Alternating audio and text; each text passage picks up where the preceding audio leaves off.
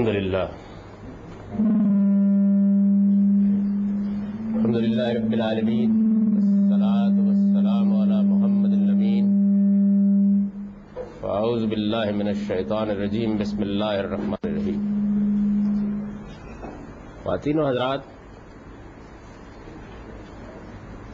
قانون دعوت میں ہم پیغمبر کی دعوت کے مراحل کا مطالعہ کر رہے ہیں۔ اب تک میں نے جو کچھ عرض کیا ہے، چند لفظوں میں اس کا خلاصہ یہ ہے کہ اللہ تعالیٰ جس ہستی کو رسالت کے منصب پر فائز کرتے ہیں، اس کی دعوت میں کچھ مراحل لازمن پیش آتے ہیں اور وہ ایک خاص نتیجے تک بھی لازمن پہنچتی ہے۔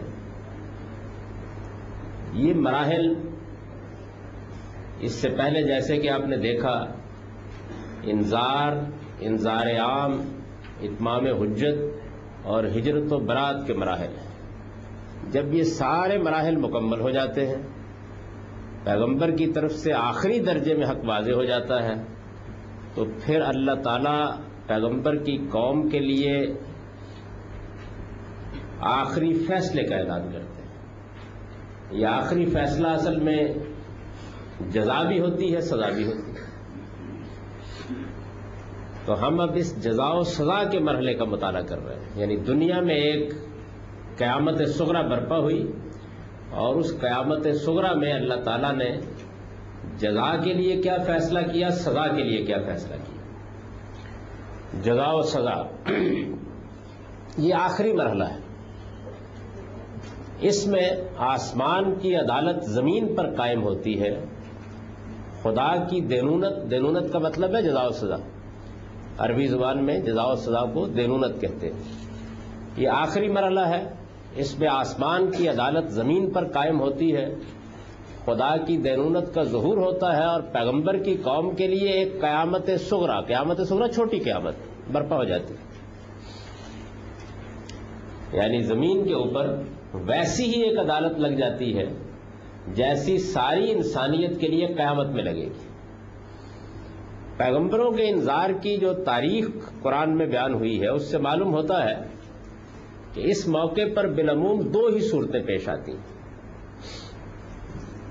یعنی اب یہ عدالت اپنا فیصلہ سنائے گی تو عام طور پر دو صورتیں تاریخ کا مطالعہ کرنے سے معلوم ہوتا ہے پیش آئی ہیں۔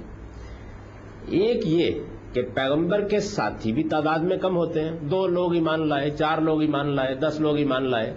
جیسے سیدنا لوت علیہ السلام کے بارے میں میں نے آپ کو بتایا تھا کہ جب فرشتے آخری فیصلہ لے کر آئے تو انہوں نے سب سے پہلے سیدنا ابراہیم سے ملاقات کی، کیونکہ ان کے بتیجے تھے حضرت لوت تو ان سے ملاقات کی تو سیدنا ابراہیم نے کہا کہ یہ آخری فیصلہ جو عذاب کا سنانے جا رہے ہو تم لوگ، تو ابھی تو وہاں نیکوکار لوگ ہوں گے۔ تو معلوم ہوا دس بھی نہیں۔ یعنی جب بگاڑ اس حد تک پہنچ گیا، تو پھر اللہ نے اپنا فیصلہ سنانا ہے۔ تو ایک صورت یہ ہوتی ہے کہ پیغمبر کے ساتھی بھی تعداد میں بہت کم ہوتے ہیں اور اسے کوئی دار الحجرت بھی میسر نہیں آتا۔ یعنی اس کے پاس کوئی جانے کی جگہ بھی نہیں ہوتی۔ دوسرے یہ یعنی ایک صورت یہ ہوتی ہے، دوسری صورت کیا ہوتی ہے؟ کہ وہ معتدب تعداد میں اپنے ساتھیوں کو لے کر نکلتا ہے۔ یعنی اچھی خاصی تعداد میسر ہو جاتی ہے۔ سو، دو سو بستی میں لوگ ایمان لے آئے اور ان کی ایک اچھی تعداد اس کو میسر آ گئی ہے۔ اور اس کے نکلنے سے پہلے ہی کسی سرزمین میں اللہ تعالیٰ اس کے لیے آزادی اور تمکن کے ساتھ رہنے بسنے کا سامان کر دیتے ہیں۔ یعنی کوئی جگہ بھی ایسی مل جاتی ہے کہ جس میں آزادی کے ساتھ جا کے وہ اپنی قوت کا مظاہرہ کر سکیں، اپنی قوت کے ساتھ وہاں متمکن ہو سکیں، یہ ہو جاتا ہے۔ اچھا کوئی صورت ہو، خواب پیغمبر کے ساتھ ہی کم تعداد میں ہے، جگہ نہیں ملی۔ جیسے رسول اللہ علیہ وسلم کے بارے میں ہم دیکھیں گے آگے کہ جیسے یہ مرحلہ آیا تو آپ کو حکم دیا گیا کہ اب آپ کو قوم کو چھوڑنا ہے، تو آپ گرد و پیش کے جو قبائل ہیں، ان کے لوگوں کے سامنے بات پیش کریں۔ ان کو بتائیں کہ کیا کوئی استقبال کرنے کے لیے تیار ہے؟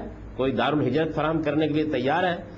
تو آپ نے پڑھا ہوگا سیرت میں کہ پھر آخری تین سال تک رسول اللہ علیہ وسلم خاص طور پر حج کے موقع پہ منا میں چلے جاتے تھے اور وہاں جا کے مختلف قبائل کے لوگوں کے سامنے اپنے آپ کو پیش کرتے تھے۔ ان میں سے بعض کو آپ کی دعوت کے ساتھ ہمدردی بھی محسوس ہوئی لیکن کوئی تیار نہیں ہوا۔ یہاں تک کہ یسرف کے کچھ لوگوں نے پہلے ایمان قبول کیا اور اگلے سال انہوں نے کہا کہ جی اب ہمارے بڑے بڑے لوگ ایمان لے آئے ہیں، اب حاضر ہیں، آ جائیے۔ اب تو دونوں صورتوں میں، کا پہلی صورت ہو، کا دوسری صورت ہو، دونوں ہی صورتوں میں رسولوں سے متعلق خدا کی وہ سنت لازمن روبہ عمل ہو جاتی ہے جو قرآن میں اس طرح بیان ہوئی ہے۔ یعنی اب اللہ تعالیٰ کا جو قانون ہے، وہ روبہ عمل ہو جاتا ہے۔ وہ قانون سورہ مجادلہ میں بیان فرمایا ہے، ان الزین یحادون اللہ و رسول کفل ازلین کتب اللہ بننا انا رسولی ان اللہ کبی نذیز بے شک وہ لوگ جو اللہ اور اس کے رسول کی مخالفت کر رہے ہیں، وہی ذلیل ہوں گے۔ اللہ نے لکھ رکھا ہے کہ میں غالب رہوں گا اور میرے رسول بھی۔ بے شک اللہ کبھی ہے، بڑا زبردست۔ یعنی وہ قانون یہ کہ اب اللہ تعالیٰ کی طرف سے مخالفین پر ذلت مسلط کر دی جانی ہے اور رسول اور اس کے ساتھیوں کو لازمن غلبہ حاصل ہو جاتا ہے۔ یہ قانون ہے۔ تو یہ قانون پھر روبہ عمل ہو جاتا ہے۔ کیسے روبہ عمل ہوتا ہے؟ دو صورتیں میں نے بتائی۔ پہلی صورت یہ ہے کہ پیغمبر کو کوئی ساتھی بھی نہیں ملے، دس بیس لوگ ہیں جو ایمان لائے ہیں، یا ایک کشتی کے مسافر ہیں۔ کتنی بڑی کشتی ہوگی سیدنا نور علیہ السلام کی؟ ایک کشتی کے مسافر تھے، بس اس سے زیادہ کچھ نہیں تھا۔ دوسری صورت، پیغمبر کو ساتھی بھی اچھی خاصی تعداد میں میسر آ گئے اور کسی علاقے نے استقبال کرنے کے لیے بھی اپنے آپ کو پیش کر دیا۔ تو پہلی صورت میں کیا ہوتا ہے؟ پہلی صورت میں رسول کے قوم کو چھوڑنے کے بعد یعنی رسول سے کہا جاتا ہے کہ اب آپ الٹیمیٹم دے دیں، دو دن، تین دن کی مہلت دے دی جاتی ہے کہ لوگ اگر اس میں آخری توبہ کرنا چاہتے ہیں تو کر لیں، ورنہ پھر کہا جاتا ہے کہ اب آپ نکل جائیں۔ چنانچہ آپ اگر قرآن مجید میں دیکھیں تو سیدنا لوت علیہ السلام کو جب نکالا گیا ہے یعنی رات فرشتے ان کے گھر میں رہے اور جب ان کی قوم کا بگاڑ بالکل آخری درجے میں سامنے آ گیا تو سیدنا لوت علیہ السلام بہت گھبرا گئے۔ یعنی انہیں اندازہ ہوا کہ میرے مہمانوں کے ساتھ بھی اب یہ زیادتی کرنے پہ آ جائیں گے۔ تو فرشتوں نے کہا کہ نہیں، اب آپ گھبرائیں نہیں، بس یہی رات ہے۔ اس کے بعد صبح فیصلہ ہو جائے گا۔ اور پھر صبح ہونے سے پہلے پہلے لوت علیہ السلام اور ان کے ساتھیوں سے انہوں نے کہا کہ آپ اس بستی کو چھوڑ کے نکلیں گے، پیچھے مڑ کے نہیں دیکھیں گے۔ تو جیسے ہی وہ نکلے، بس اس کے فوراً بعد زمین آسمان ایک کر دیا یعنی پھر اللہ تعالیٰ نے پوری کی پوری بستی کو الٹ دیا اچھا اسی طرح کا معاملہ اگر آپ دیکھیے تو قوم سمود کے ساتھ پیش آیا۔ یعنی وہاں تو یہ ہوا کہ عذاب کے بادل امٹ کر آ گئے اور قوم کو سیدنا صالح علیہ السلام نے آخر میں پھر توجہ دلائی کہ یہ عذاب کے بادل ہیں۔ لیکن انہوں نے جو جملہ کہا وہ قرآن میں نقل ہوا ہے کہ نہیں، یہ تو بارش کے بادل ہیں، ہماری کھیتیوں کو سیراب کرنے کے لیے۔ اور وہ نکل گئے۔ جیسے ہی وہ نکلے، بس اس کے بعد پھر آسمان کی فوجیں آ جاتی۔ تو پہلی صورت میں رسول کے قوم کو چھوڑنے کے بعد یہ ذلت اس طرح مسلط کی جاتی ہے کہ آسمان کی فوجیں نازل ہوتی، صاف و حاسب کا طوفان اٹھتا، یہ صاف و حاسب سائیکلونی ہوا ہوتی۔ قرآن میں اس کا ذکر ہوا ہے۔ آپ نے کبھی گردباد دیکھا ہوگا؟ تو اس طریقے سے وہ ہر چیز کو لپیٹتی ہوئی چل رہی ہوتی۔ ہے صاف و حاسب کا طوفان اٹھتا اور ابر و باد کے لشکر قوم پر اس طرح حملہ آور ہو جاتے ہیں کہ رسول کے مخالفین میں سے کوئی بھی زمین پر باقی نہیں رہتا۔ یعنی بالکل یوں سمجھ لیجیے کہ ہر چیز ختم کر دی جاتی۔ قرآن سے معلوم ہوتا ہے کہ قوم نوح، قوم لوت قوم صالح، قوم شعیب اور اس طرح کی بات دوسری اقوام کے ساتھ یہی معاملہ پیش آیا۔ یعنی یہ اللہ کی بینونت کا ظہور ہوا جزا و سزا کا ظہور ہوا اور ان قوموں کو مٹا دیا گیا۔ اس سے مستثنا صرف بنی اسرائیل رہے۔ یعنی سیدنا مسیح علیہ السلام کے بعد انہیں مٹایا نہیں گیا۔ اس سے مستثنا صرف بنی اسرائیل رہے، جن کے اصلاً توحید ہی سے وابستہ ہونے کی وجہ سے کیونکہ وہ مشرق نہیں تھے۔ اور اللہ تعالیٰ نے قرآن میں یہ قانون بیان فرمایا ہے کہ قیامت میں بھی وہ، جو لوگ مشرق نہیں ہیں، ان کے ساتھ افو درگزر کا معاملہ کرے گا۔ تو دنیا میں بھی چونکہ اسی طرح کی قیامت کا ظہور ہے تو ان کے توحید سے وابستہ ہونے کی وجہ سے سیدنا مسیح علیہ السلام کے ان کو چھوڑنے کے بعد ان کی ہلاکت کی بجائے ہمیشہ کے لیے مغلوبیت کا عذاب ان پر مسلط کر دیا گیا۔ یعنی ایک صورت تو یہ ہوئی کہ مٹا دیا گیا اور دوسرے یہ کہ محکومی اور مغلوبیت جو ہے یہ مسلط کر دی۔ یہ پہلی شکل ہے۔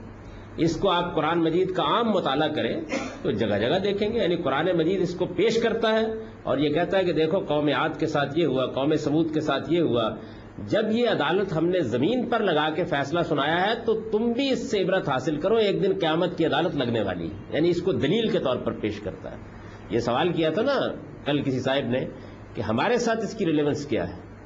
یعنی یہ گویا خدا کی جزا و سزا کا ظہور ہے، یہی تو منوانا ہے پوری دنیا سے۔ یہی دنیا سے، یہی مذہب ہے۔ آج بھی ہم کیا منوانا چاہتے ہیں دنیا سے؟ یہ کہ ایک دن تمہیں خدا کے حضور میں پیش ہونا ہے۔ اور پیشی اعمال کی بنیاد پہ ہونی ہے، اور وہاں جزا بھی ہوگی، سزا بھی ہوگی۔ نہیں مانتے لوگ اس کو۔ تو قرآن مجید کہتا ہے کہ ہم نے یہ عدالت زمین پر لگا کر دکھائی قدیم دنیا کو، اور بار بار دکھائی۔ اگر اس روایت کو درست مان لیا جائے، جو بعض حدیث کی کتابوں میں آئی ہے کہ اللہ تعالیٰ نے ایک لاکھ چوبیس ہزار کے قریب نبی بھیجے اور ان میں تین سو تیرہ سے زیادہ رسول تھے جن کے ذریعے سے یہ قیامت برپا ہوئی۔ تو دنیا کی تاریخ میں، جس کے بارے میں اب سائنس کی تحقیقات سے بھی جو کچھ معلوم ہوتا ہے وہ یہ ہے کہ انسان کوئی چودہ ہزار سال کے قریب سے اپنی اس صورت میں موجود ہے۔ اس عرصے کے دوران میں یہ تین سو تیرہ مرتبہ برپا ہو گئی۔ بظاہر یہ لگتا ہے اگر روایت درست ہے۔ دوسری صورت دوسری صورت جس میں رسول کے ساتھی بھی تعداد میں زیادہ ہیں اور اس کو کوئی جگہ بھی میسر آ گئی۔ ہے دوسری صورت میں عذاب کا یہ فیصلہ رسول اور اس کے ساتھیوں کی تلواروں کے ذریعے سے نافذ کیا جاتا ہے۔ یعنی دوسری صورت میں اللہ تعالیٰ کیا کرتے ہیں؟ وہ کہتے ہیں کہ نہیں، اب آسمان کے فرشتے نہیں آئیں گے۔ وہ مدد کریں گے۔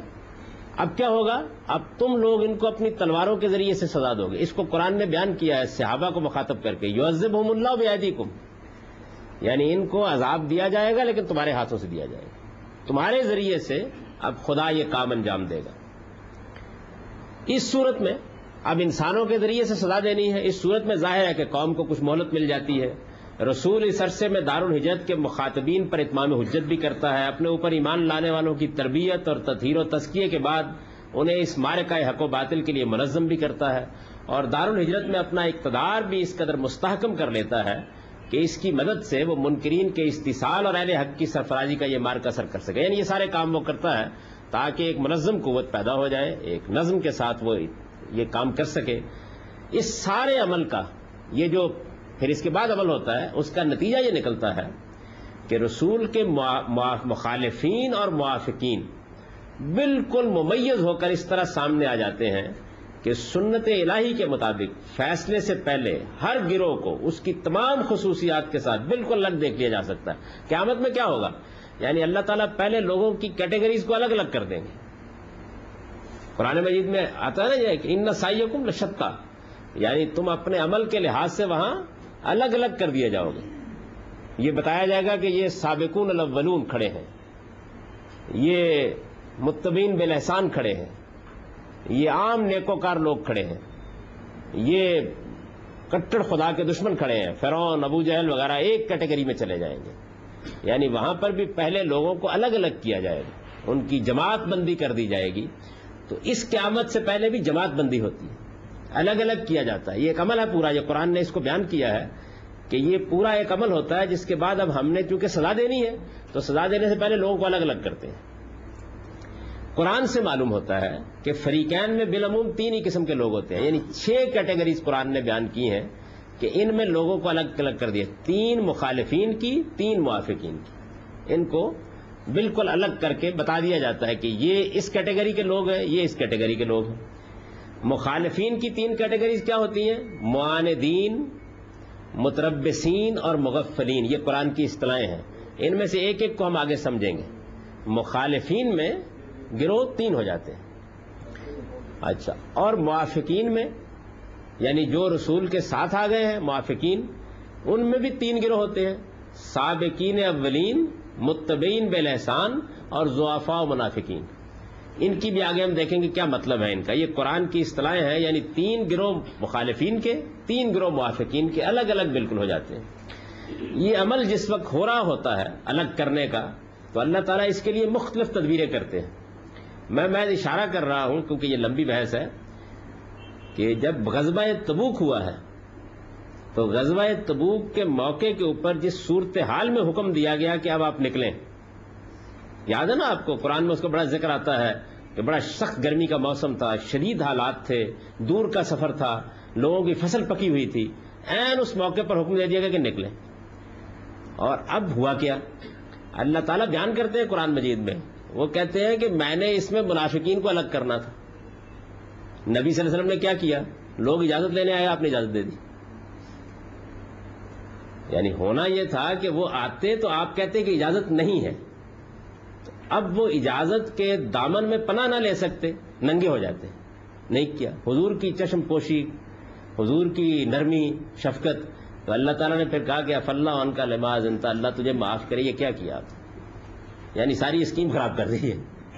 تو بڑا دل نواز ہے وہ کام یہ قرآن میں ایسے آیا اف اللہ ان کا لماز انتا۔ یعنی میں نے تو یہ سب کام کر کے ان کو، منافقین کو الگ کرنا تھا، تاکہ ان کا بھی وہی حشر کر دیا جاتا جو مشرقین کا ہونے والا ہے۔ آپ نے آخری مرحلے میں آ کے اپنی نرمی، اپنی چشم پوشی سے ان کو اجازت دے یہ واقعہ بیان کیا قرآن مجید نے۔ تو اس طرح سے کیٹیگرائز کیا جاتا ہے، الگ الگ بالکل۔ اب یہ جو چھ جماعتیں بن جاتی ہیں، یہ دیکھیے کون لوگ ہیں۔ پہلے معاندین یعنی مخالفین کا جو پہلا گروہ ہے، معاندین۔ معاندین سے مراد وہ لوگ ہیں جو دعوت کے مؤثر ہوتے ہی بالکل کھلم کھلا اور پوری شدت کے ساتھ اس کے مقابلے میں آ کھڑے ہوتے ہیں، جیسے ابو جہل کھڑا ہو گیا۔ ان کی اس مخالفت کا محرک حمیت جاہلی بھی ہوتی ہے، حسد و تکبر بھی اور مفاد پرستی بھی۔ یعنی جو لوگ ان محرکات کے تحت بالکل مخالف ہو کر کھلم کھلا کھڑے ہو جاتے ہیں، وہ معاندین ہیں۔ یہ تینوں محرکات مخالفت کی نوعیت کے لحاظ سے یکساں، لیکن اپنی حقیقت کے اعتبار سے بالکل الگ الگ ہیں۔ یعنی حمیت جاہلی کی وجہ سے کھڑے ہو گئے۔ میری قوم میرا وطن، میری انانیت۔ یہ کیسے ہو سکتا ہے کہ ہم ان کی بات مان لیں؟ حسد اور تکبر بھی، دوسری چیز، مفاد پرستی بھی۔ تو تینوں محرکات کا قرآن پھر جائزہ لیتا ہے۔ پہلا محرک، بالعموم ان لوگوں کو مقابلے پر لاتا ہے جو اپنے زمانے کی جاہلیت کے ساتھ پوری طرح مخلص اور اس کے نظام کے سچے خادم ہوتے ہیں۔ وہ پیغمبر کی دعوت کو اپنے نظام اور اس کے پس منظر میں موجود اپنے آبا کی روایات کے لیے ایک چیلنج سمجھ کر اس کے مقابلے میں آتے ہیں۔ ان کی یہ مخالفت چونکہ قومی حمیت پر مبنی ہوتی ہے، اس وجہ سے اس میں رضالت اور کمینگی نہیں ہوتی۔ کھلے دشمن ہوتے ہیں۔ اس میں کمینہ پن نہیں ہوتا۔ چنانچہ یہ اگر مخالف رہتے ہیں، تو ابو جہل کی طرح قوم پرستی کے پورے بلبلے کے ساتھ مخالف رہتے۔ اس نے میدان بدر میں یہ دعا کی تھی کھڑے ہو کے کہ پروردگار آج فیصلہ کر دیں آپ۔ اللہ تعالیٰ سے دعا کی۔ اس شخص کے مقابلے میں اب آپ فیصلہ کر دیں اس نے ہماری ساری تہذیب کا خاتمہ کر دیا یعنی وہ اس جگہ پر کھڑا ہے۔ تو ابو جہل کی طرح قوم پرستی کے پورے بلبلے کے ساتھ مخالف رہتے ہیں اور اگر ایمان لاتے ہیں، تو حضرت عمر اور حضرت حمزہ کی طرح پورے دل اور پوری جان سے ایمان لاتے ہیں۔ یعنی یہ وہ کیٹیگری ہوتی ہے کہ اگر اسلام لائے گی تو پوری قوت کے ساتھ اور اگر مخالفت کرے گی تو پوری قوت کے ساتھ۔ اس طرح کے یہ دونوں لوگ تھے، ابو جہل بھی اور عمر بھی۔ تو حضور نے آپ یاد ہے دعا کی تھی کہ پروردگار ایک دے دے ان میں سے۔ ایک ادھر چلا گیا، دوسرے ادھر آ گئے۔ کیونکہ دونوں کی اپنی شان تھی، اس میں شک نہیں۔ اچھا دوسرا محرک، حسد اور تکبر۔ عموماً ان لوگوں کو معاندت یعنی مخالفت پر ابھارتا ہے جو وقت کے نظام میں نسل بعد نسل دینی یا دنیاوی ریاست کے مالک چلے آ رہے ہوتے ہیں۔ بڑے مذہبی پیشوا ہیں، سردار ہیں، لیڈر ہیں۔ یہ لوگ سرداری اور پیشوائی کے ایسے عادی ہو جاتے ہیں کہ پھر کسی پیغمبر کو بھی اپنا سردار اور پیشوا ماننا ان کے لیے ممکن نہیں ہوتا۔ یعنی وہ محسوس کرتے ہیں کہ دیکھیے، سردار ہم، عظمتیں ہمارے پاس، مال ہمارے پاس، اقتدار ہمارے پاس، اب اس شخص کو اپنا رہنما مان لیں۔ چنانچہ دیکھیں نا، قرآن مجید میں قریش کے جو بڑے لیڈر ہیں، یا تو یہ مکے میں رہتے تھے یا طائف میں رہتے تھے۔ تو ان کا یہ کال نقل ہوا ہے کہ لولا نزل حاضل قرآن اللہ رجل من القریت عظیم کہ ہمیں، چلیے ہم مان لیتے ہیں قرآن آپ کو اتارنا تھا۔ اللہ تعالیٰ سے انہوں نے کہا کہ آپ کو اتارنا تھا قرآن، تو یہ ہمارے ان دونوں شہروں کے کسی بڑے آدمی پر کیوں نہیں اترا؟ یعنی ان کا مسئلہ یہ ہوتا۔ ہے کسی پیغمبر کو بھی اپنا سردار اور پیشوا ماننا ان کے لیے ممکن نہیں ہوتا اور وہ حق کو بھی لازمن اپنا پیرو بنا کر رکھنا چاہتے ہیں۔ رسول اللہ علیہ وسلم کے زمانے میں یہی لوگ تھے جنہوں نے کہا کہ اگر اللہ کو اپنی ہدایت نازل کرنا تھی تو یہ طائف اور ام القرا کے کسی بڑے سردار پر کیوں نہ نازل ہوئی؟ یہود نے بھی حضور صلی اللہ علیہ وسلم کی مخالفت اسی محرک کے تحت کی۔ حضرت مسیح علیہ السلام کے زمانے میں بنی اسرائیل کے مذہبی پیشوا، فقی اور فریسی، یہ بنی اسرائیل کے مختلف فرقے ہیں، ان کے نام ہیں۔ اسی بنا پر ایمان کی نعمت سے محروم رہے۔ اور آ جناب کی یہ بات ان پر پوری طرح صادق آئی کہ اونٹ کا سوئی کے ناکے میں سے نکل جانا اس سے آسان ہے کہ دولت مند خدا کی بادشاہی میں داخل ہو۔ یعنی یہ وہ دولت مند ہے کہ جن کو ان کی دولت نے تکبر میں مبتلا کر دیا۔ تو حضرت مسیح نے کہا تھا کہ اونٹ سوئی کے ناکے میں سے داخل ہو سکتا ہے، یہ لوگ جنت میں نہیں جا سکتے۔ اس طرح کے لوگ شروع شروع میں پیغمبر اور اس کی دعوت دونوں کو حقیر سمجھ کر اس سے بالکل صرف نظر کیے رہتے ہیں۔ شروع شروع میں تو ان کا رویہ یہ ہوتا ہے کہ یہ کون سی ایسی بات ہے؟ چلنے دیجیے لیکن جب دیکھتے ہیں کہ اس کا اثر لوگوں میں بڑھ رہا ہے، تو حسد کی آگ میں جل اٹھتے اور وہ سب کچھ کر گزرتے ہیں جو حاسدین اس دنیا میں اپنے مخالفین کے خلاف کرتے رہے۔ یعنی پھر یہ اٹھ کھڑے ہوتے ہیں اور پھر یعنی کوئی شرافت نہیں ہوتی ان کی۔ جو کچھ بھی کر گزرے۔ تیسرا محرک، عام طور پر ان لوگوں کو آمادہ مخالفت کرتا ہے جو اپنے ذاتی مفادات کے آگے کسی چیز کو دیکھنے پر کبھی آمادہ نہیں۔ یہ مفادات کے اسیر لوگ ہوتے ہیں۔ وہ ہر معاملے میں اپنی ذات کے اسیر، ہر قدم پر استحقاق کے طالب اور ہر شے کے حق و باطل کا فیصلہ اپنی ذات کے حوالے سے کرنے کے عادی ہوتے ہیں۔ چھوٹے پیمانے پر آپ کو بھی اس طرح کے لوگوں سے واسطہ پڑ جاتا ہوگا۔ یعنی آدمی اپنے مفادات کی اینک کے سوا کسی چیز کو دیکھنے کے لیے تیاری نہیں ہے۔ چنانچہ اپنی اس اخلاق کی پستی اور دنایت یعنی کمینگی کی وجہ سے وہ بس اپنے مفادات ہی کی طرف لپک سکتے ہیں، پیغمبر کی دعوت کو قبول کرنا اور اس کے اقبات یعنی اس کی مشکلات سے گزرنا، ان کے لیے کسی طرح ممکن نہیں ہوتا۔ نبی صلی اللہ علیہ وسلم کی دعوت کے مقابلے میں ابو لہب کا وجود اسی کی مثال ہے۔ یعنی ابو جہل کی مخالفت جو ہے، وہ ایک حمیت جاہلی کی بنیاد پر مخالفت ہے۔ اور ابو لہب کی مفالات، مخالفت مفادات کے حسیر ہونے کی مخالفت، یہ اس کی مثال ہے۔ اچھا یہ تو ہو گئے معاندین۔ ایک گروہ یہ ہوتا ہے متربسین دوسرا گروہ کون سا ہے؟ متربسین کا۔ یہ کون ہے؟ متربسین سے مراد وہ لوگ ہیں جن پر پیغمبر کی دعوت کا حق ہونا تو کسی حد تک واضح ہوتا ہے۔ یعنی یہ لوگ ہوتے ہیں کہ یہ خیال کرتے ہیں کہ ہے بات ٹھیک ان کی۔ لیکن وہ حق کو مجرد حق کی بنیاد پر ماننے کے بجائے اس انتظار میں رہتے ہیں کہ دیکھیں مستقبل اس دعوت کے بارے میں کیا فیصلہ سناتا ہے۔ یعنی یہ لوگ یہ خیال کر رہے ہوتے ہیں کہ دیکھتے ہیں کامیابی ان کی طرف ہوئی تو آ جائیں گے۔ لگتا تو ہے کوئی صحیح بات کر رہے ہیں۔ ایسے بہت سے لوگ تھے، آپ نے سیرت کی کتاب میں پڑھا ہوا کہ انہوں نے مشورہ دیا لوگوں کو کہ ذرا دیکھیے، تیل دیکھیے، تیل کی دھار دیکھیے، پھر وقت پر فیصلہ کر لیں گے۔ متربسین متربسین کا مطلب ہے انتظار میں بیٹھے ہوئے۔ دیکھیں مستقبل میں کیا ہوتا ہے۔ چنانچہ پیغمبر کے مقابلے میں یہ زیادہ سرگرمی تو نہیں دکھاتے لیکن ساتھ ہمیشہ مخالفین ہی کا دیتے ہیں۔ اور شب و روز اسی کوشش میں لگے رہتے ہیں کہ حق و باطل میں سمجھوتے کی کوئی صورت پیدا ہو جائے۔ ان کی خواہش کیا ہوتی ہے؟ کہ کوئی معاملہ ایسا ہو جائے کہ کھل کر ساتھ نہ ان کا دینا پڑے، نہ ان کا چھوڑنا پڑے۔ کوئی درمیانی راستہ نکل آئے۔ اور ان کو اس معاملے میں کوئی فیصلہ کرنے کی زحمت نہ اٹھانی پڑے۔ آزمائش اور کشمکش کے زمانے میں یہ پیغمبر کے حق میں کوئی کلمہ خیر بھی کہہ سکتے ہیں۔ بعض اوقات کہیں گے نہیں بات آدمی تو اچھے ہیں۔ بات تو معقول کر رہے ہیں۔ اس کے بارے میں کبھی اپنی پسندیدگی بھی ظاہر کر سکتے ہیں۔ اپنے دل میں اس کی کامیابی کے متمنی بھی ہو سکتے ہیں اور کبھی اس کی مالی یا اخلاقی مدد کا حوصلہ بھی کر سکتے ہیں۔ لیکن اس زمانے میں اسے ماننا اور اس کے لیے جوخم برداشت کر لینے پر آمادہ ہو جانا ان کے لیے کسی طرح ممکن نہیں ہوتا۔ یعنی یہ انتظار میں بیٹھے ہوتے ہیں۔ تیسری کیٹیگری کیا ہے؟ مغفلین کی۔ ان سے مراد وہ عوام الناس ہیں۔ اب یہ عام لوگ ہیں۔ یہ جو اوپر تھے یہ لیڈر تھے پہلے درجے کے، دوسرے درجے کے، تیسرے درجے کے۔ یہ ہے عوام الناس جو ذہنی اور معاشی لحاظ سے اپنے وقت کے نظام کے تابع اور ہر معاملے میں اپنے زمانے کے مذہبی پیشواؤں اور سیاسی رہنماؤں کے پیرو ہوتے ہیں۔ چنانچہ پیغمبر کی دعوت کے معاملے میں بھی انہی کے اشارے پر چلتے اور انہی کی طرف سے کسی اقدام کے منتظر رہتے ہیں۔ یہ بیچارے عوام ہیں، دیکھ رہے ہوتے ہیں اچھا ہمارے پیر صاحب کیا رائے قائم کرتے ہیں؟ یہ فلاں بڑا عالم کیا رائے قائم کرتا ہے؟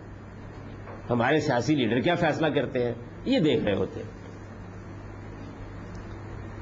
پہلے مرحلے میں ان کا طرز عمل عموماً یہی ہوتا ہے، لیکن اس کے بعد جب ان کے پیشوا پیغمبر کی مخالفت میں خم ٹھوک کر میدان میں اترتے ہیں، تو علم و استدلال اور سیرت و اخلاق کے اعتبار سے جو فرق ان کے لیڈروں اور پیغمبر میں ہوتا ہے، وہ بالکل نمایاں ہونا شروع ہو جاتا ہے۔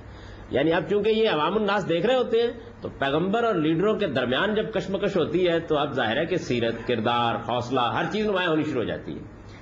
اس وقت یہ اپنے لیڈروں سے بدگمان ہو کر ان سے ٹوٹتے اور پیغمبر کی طرف متوجہ ہوتے ہیں۔ یعنی یہ وقت ہوتا ہے کہ اب یہ ٹوٹنا شروع ہوتے ہیں اور پیغمبر کی طرف آنا شروع کر دیتے ہیں۔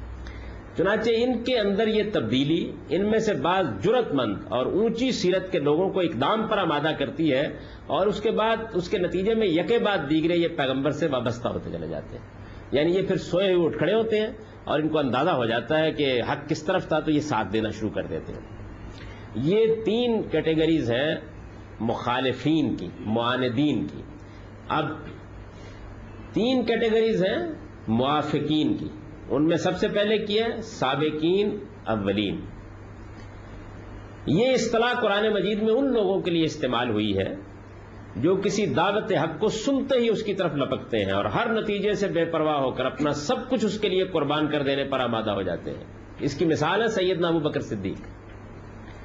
یہ وہ لوگ ہوتے ہیں جن کی فطرت سالے عقل بیدار، دل زندہ، آنکھیں بینا، کان شنوا اور دماغ ہر صحیح بات کو سمجھنے اور قبول کر لینے کے لیے پوری طرح تیار ہوتا ہے۔ یہ چیزوں کو عقل و فطرت کی روشنی میں دیکھتے اور جب ان کی صحت پر مطمئن ہو جاتے ہیں، تو ہر طرح کے جذبات اور تعصبات سے بلند اور تمام خطرات سے بے خوف ہو کر برملا ان کا اعتراف و اقرار کر لیتے ہیں۔ بڑے غیر معمولی لوگ ہوتے ہیں یہ۔ سیرت و کردار کے لحاظ سے اپنی قوم میں گلے سرسبد اور اپنی سرزمین پر حمالہ و الوند کی طرح نمایاں ہوتے ہیں۔ دعوت حق ان کے لیے کوئی اجنبی چیز نہیں ہوتی، بلکہ ان کے دل کی آواز، ان کے زمین کی صدا اور ان کی روح کا نغمہ ہوتی ہے۔ اور یہ بس منتظر ہی ہوتے ہیں کہ کوئی اٹھے اور یہ اس کا ساتھ دینے کے لیے اپنے سارے دل اور اپنی ساری جان سے اس کی خدمت میں حاضر ہو جائے۔ چنانچہ پیغمبر جب اپنی دعوت کی صدا بلند کرتا ہے تو یہ نہ ازر تراشتے ہیں، نہ اس کا حسب نصب دیکھتے ہیں، نہ ماضی و حال کا تجزیہ کرتے ہیں، نہ شخصیت کے بقیے ادھیڑتے ہیں، نہ موجے طلب کرتے ہیں۔ نہ حجتیں کھڑی کرتے ہیں اور نہ لاتائل بحثیں کرتے ہیں، بلکہ فوراً یہ کہتے ہوئے کہ میں نے یہ جانا کہ گویا یہ بھی میرے دل میں ہے، اس کی دعوت پر لبیک کہتے ہیں اور اس عزم کے ساتھ اس کے شانہ بشانہ کھڑے ہو جاتے ہیں کہ اب ہرگز پیچھے نہ ہٹیں گے ولا کتو راسی لدہ کا باؤ سالی اس مصرے کا مطلب یہ ہے کہ خواہ ہمارے جوڑ بند بھی کاٹ کر پھینک نہ کیوں نہ دیا جائے۔ ہم کھڑے رہیں گے۔ یہ مثال ہے جیسے سید نابو بکر کا میں۔ نے یہ وہ لوگ ہوتے ہیں۔ ایک کیٹیگری ان کی ہے۔ قرآن ان کی بڑی تعریف کرتا ہے۔ سورہ واقعہ میں جب کہا ہے کہ یہ قیامت میں اٹھیں گے سابقون سابقون تو قرآن کہتا ہے کہ ان کے کیا کہنے؟ الائے المقربون۔ یہ تو خدا کا غیر معمولی قرب حاصل کریں گے۔ وہاں پہلی کیٹیگری۔ جی۔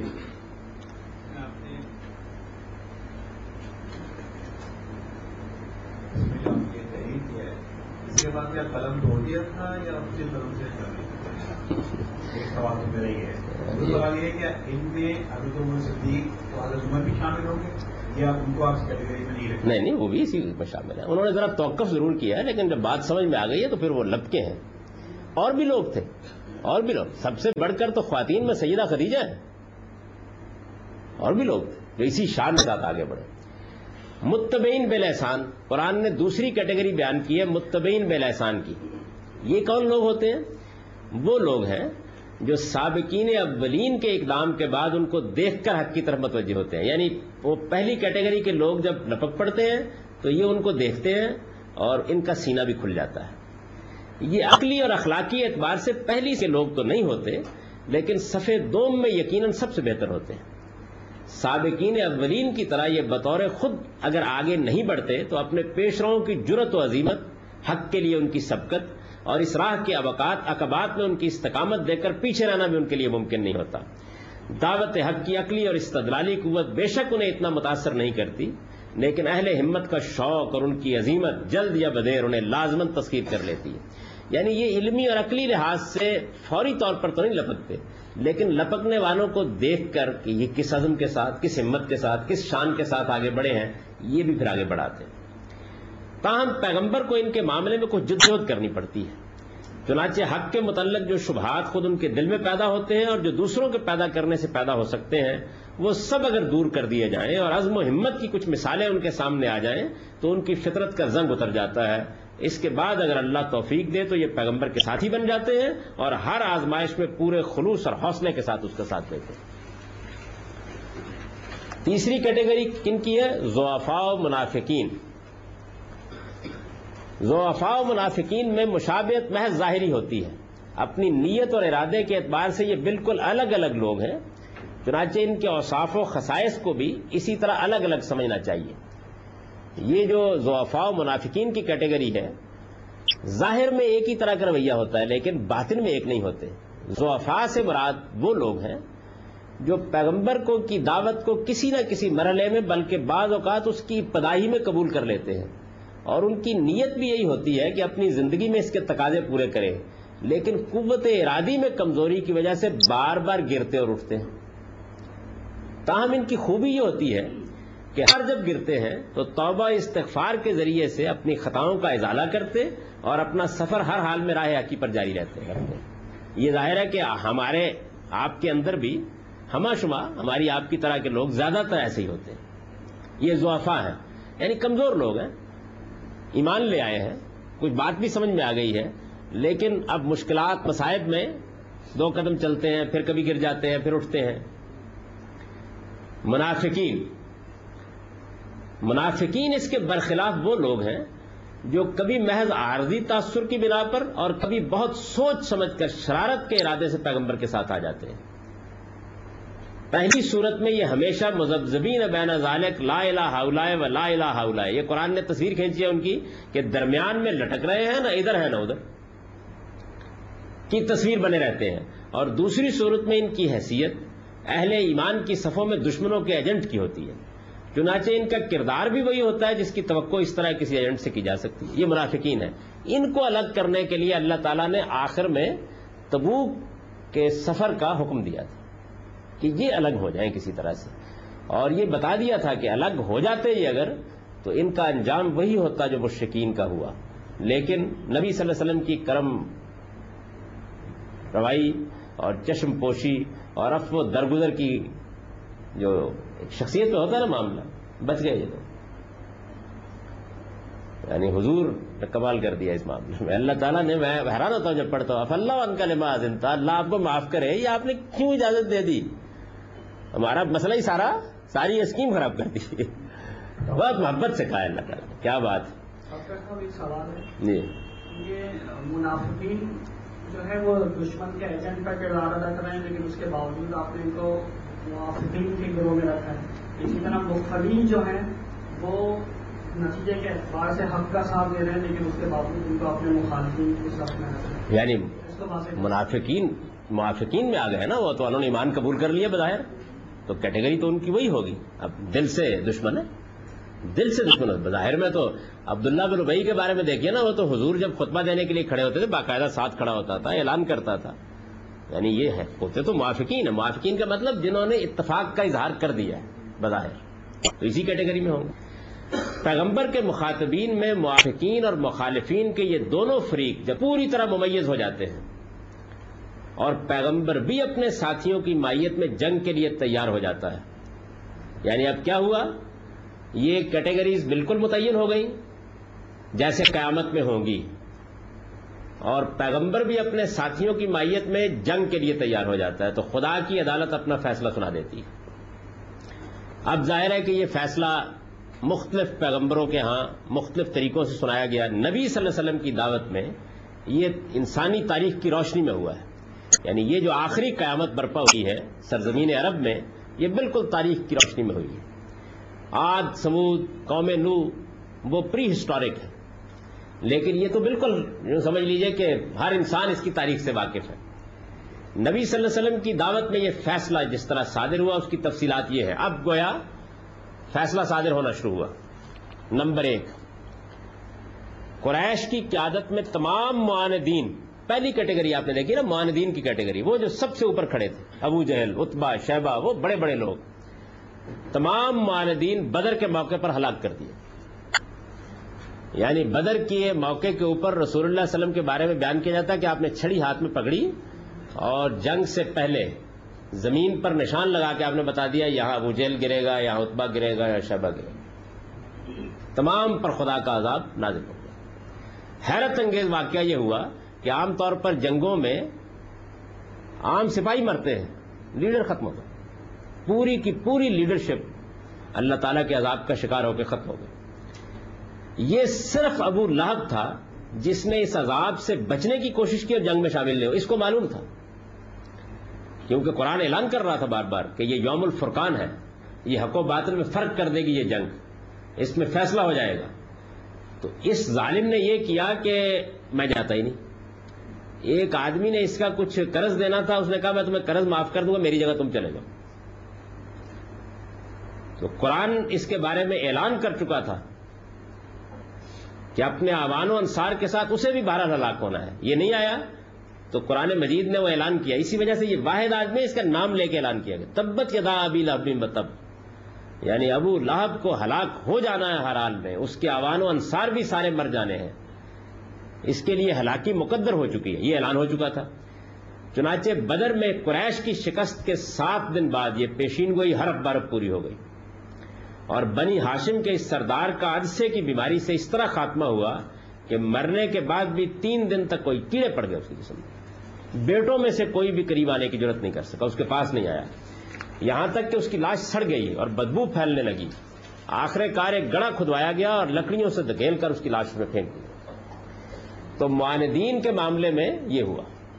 جب سزا نافذ ہونی شروع ہوئی تو سارے کے سارے پہلے لیڈر اٹھائے گئے اور ان کا خاتمہ کر دیا گیا۔ نمبر دو، عہد اور احزاب میں مسلمانوں کی تطہیر و تسکیے کے بعد یعنی اب عہد اور احزاب کی جنگ کے بارے میں قرآن مجید کہتا ہے کہ جن کے ذریعے سے عذاب نازل کرنا ہے، ان کے دل و دماغ کی صفائی ضروری ہے، ان کو پاک کرنا ہے۔ تو مختلف آزمائشوں سے گزار کر جب ان کا تزکیہ ہو گیا تو مشرقین کے تمام متربسین اب وہ دونوں کیٹیگریز رہ گئی تھی نا متربسین کی اور مغفرین، ان کو الٹیمیٹم دے دیا گیا۔ یہ الٹیمیٹم ہے جو قرآن مجید کی سورہ توبہ میں دیا گیا۔ سورہ توبہ پر اسی لیے بسم اللہ الرحمن الرحیم نہیں لکھی جاتی۔ یہ افو درگزر کا موقع نہیں تھا۔ خدا کی رحمت اب ان سے منہ موڑ چکی تھی۔ یعنی بسم اللہ تو یہ نا کہ اللہ رحمان و رحیم کے نام سے. تو سورہ کے کے اندر جس عذاب کا فیصلہ سنایا گیا ہے، اس کے لیے موضوع نہیں تھی یہ بات. تو اس وجہ سے اس پر بسم اللہ نہیں لکھی جاتی. اس سورہ میں ان کو الٹیمیٹم دیا گیا کہ ان کے لیے چار مہینے کی مہلت ہے.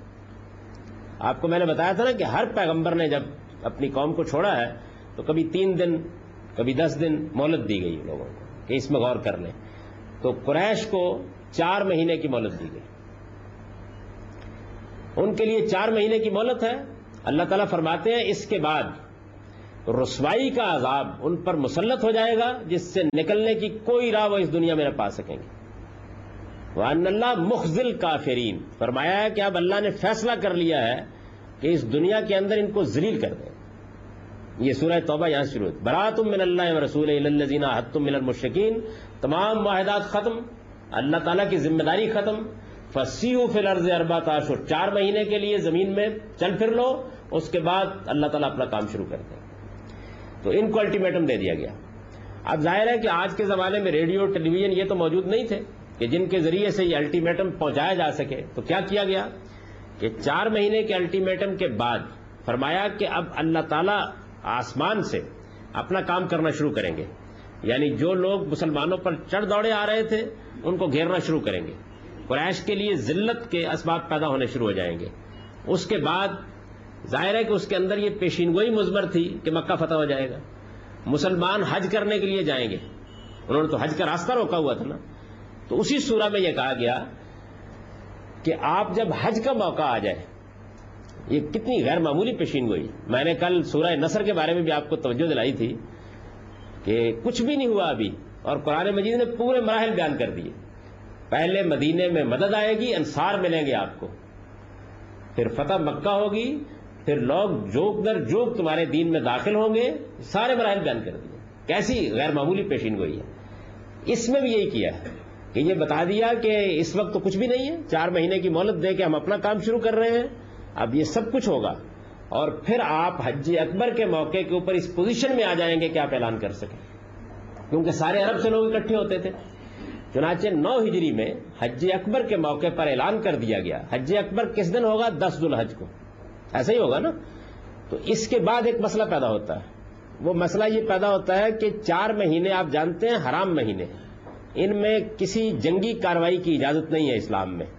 تو دس الحج کو جب اعلان کیا جائے گا تو ابھی حرام مہینوں کے پچاس دن باقی ہوں گے۔ تو فرمایا گیا کہ یہ حرام مہینے گزر جانے کے بعد یعنی پچاس دن کی مزید مہلت مل جائے گی۔ کیا ہوگا؟ مسلمان ان مشرقین کو جہاں پائیں گے قتل کر دیں گے۔ باقاعدہ رسول اللہ علیہ وسلم نے لوگوں کے گروہ بنا کر ان کو یہ حکم دے دیا کہ اب آپ نکل جائیں۔ اس کے بعد جب اعلان کر دیا گیا ہے، بستیوں کو بتا دیا گیا کہ جس بستی سے اذان کی آواز آئے گی، اس کو مہلت دی جائے گی، باقی قتل عام کر دیا جائے گا۔ بڑے پیمانے کے اوپر۔ مشرقین کو جہاں پائیں گے قتل کر دیں گے۔ قرآن مجید یہ کہتا ہے کہ فخت المشرقین ہے سکفت منہ جہاں کہیں کوئی ملے گا، گردن مار دی جائے گی اس کی۔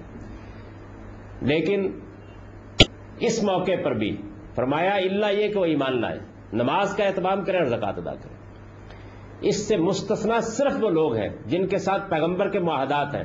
حضور نے اس تک کچھ معاہدے کیے ہوئے تھے۔ ان معاہدات کے بارے میں ہدایت کی گئی کہ ان کی مدت تک انہیں پورا کیا جائے۔ یعنی اگر کوئی معاہدہ جو ہے وہ مدت کے ساتھ ہوا ہوا ہے، تو اسے پورا کیا جائے اور اس طرح گویا الٹیمیٹم کی مدت معاہدین کے لیے ذرا بڑھ جائے گی۔ اس کے صاف معنی یہ تھے کہ مدت پوری ہو جانے کے بعد یہ معاہدین بھی اسی انجام کو پہنچیں گے جو مشرقین کے لیے مقدر کر دیا گیا ہے۔ یہ آپ سورہ توبہ کو نکال کر پڑھیں، اس میں یہ سارا الٹیمیٹم ایسے بیان کیا گیا اچھا اب یہ تو ہو گیا مشرقین کا معاملہ۔ اہل کتاب کے تمام گروہوں کے بارے میں حکم دیا گیا۔ کہ وہ اب جزیہ دے کر اور مسلمانوں کے زیر دست کی حیثیت سے جئیں گے۔ یعنی ان کے لیے محکومی کی سزا ہے۔ جزیہ ٹیکس نہیں ہے، ٹیکس آمدنی پر ہوتا ہے۔ یہ محکومی کی علامت ہے، ٹھپا لگا دیا گیا۔ کہ آپ جزیہ ادا کریں گے، عربی زبان میں ٹیکس کو ذریعتے ہیں، اور بہت سے الفاظ ہیں۔ جزیہ کا مطلب یہ کہ محکومی کی علامت آپ کے ماتھے پر لگا دی گئی ہے۔ آپ یہ رقم ادا کریں گے اور قرآن کہتا ہے کہ ساگرین یعنی زیر دست ہو کر، محکوم ہو کر رہیں گے، اہل کتاب کو یہ سزا دی گئی۔ انہیں بتا دیا گیا کہ اللہ تعالیٰ کا یہ فیصلہ اگر انہوں نے قبول نہ کیا، تو پیغمبر اور اس کے ساتھیوں کی تلواریں انہیں بھی جہنم رسید کر دیں۔ یعنی ان سے کہا گیا کہ آپ یا تو یہ محکومی قبول کر لیں خوش دلی کے ساتھ۔ تو اتنی سزا کافی ہے کیونکہ آپ توحید کے ماننے والے ہیں، اہل کتاب ہیں۔ لیکن اگر نہیں مانتے تو ان کے لیے بھی قتل کی سزا۔ اچھا منافقین کو متنوع کیا گیا کہ وہ اگر توبہ کر لیں تو ان کے حق میں بہتر ہے، ورنہ انہیں بھی ان قریب اسی انجام سے دو چار ہونا پڑے گا جو منکرین کے لیے مقدر ہے۔ یہ اعلان کر دیا گیا تھا۔ اب نبی صلی اللہ علیہ وسلم نے اس کا موقع ہی نہیں دیا۔ یعنی آپ نے معاف کر دیے بہت سے لوگوں کو۔ اچھا مخلصین میں سے اب یہ دیکھیے کہ مخلص مسلمان ہے غلطی ہو گئی۔ چنانچہ قرآن مجید بیان کرتا ہے کہ تین لوگ تھے، نہایت مخلص، تبوک کے موقع پر ان سے غلطی ہو گئی تھی۔ اندر سے بالکل ٹھیک تھے۔ مخلصین میں سے جن لوگوں سے غلطی ہوئی، انہیں کچھ سزا دے کر معاف کر دیا گیا۔ یہی قیامت میں ہوگا۔ سوربہ اصل میں قیامت کی پوری تصویر ہے۔ آپ اسے پڑھیں تو پہلے مرحلے میں مشرقین اور اہل کتاب کے جو دشمن ہیں، ان کے بارے میں سزا کا اعلان ہے۔ پھر ہے کہ وہ جو لوگ جنہوں خلط و عمل صالح و سیاح جنہوں نے نیکیاں بھی کی ہیں، برائیاں بھی کی ہیں، ان کے لیے توبہ کا موقع ہے۔ پھر اس کے بعد ان تین آدمیوں کو لیا ہے۔ اور یہ کہا ہے کہ ان کو سزا دی جائے گی۔ پچاس دن کے بائی کاٹ کی سزا دی گئی اور کافر معاف کر دیا جائے گا۔ مخلصین میں سے جن لوگوں سے غلطی ہوئی، انہیں کچھ سزا دے کر معاف کر دیا گیا۔ اور ضعیف مسلمانوں کو بشارت دی گئی کہ وہ اگر توبہ و اصلاح کے رویے پر قائم رہے تو توقع ہے کہ اللہ تعالیٰ انہیں بھی معاف فرما دیں گے۔ یہ ساری باتیں سورہ توبہ میں بیان ہوئی ہیں۔ اب یہ معاملہ تو ہو گیا ان لوگوں کا۔ سابقین اولین کی قیادت میں سرزمین عرب کا اقتدار اور حرم کی تولیت مسلمانوں کے سپرد کر دی۔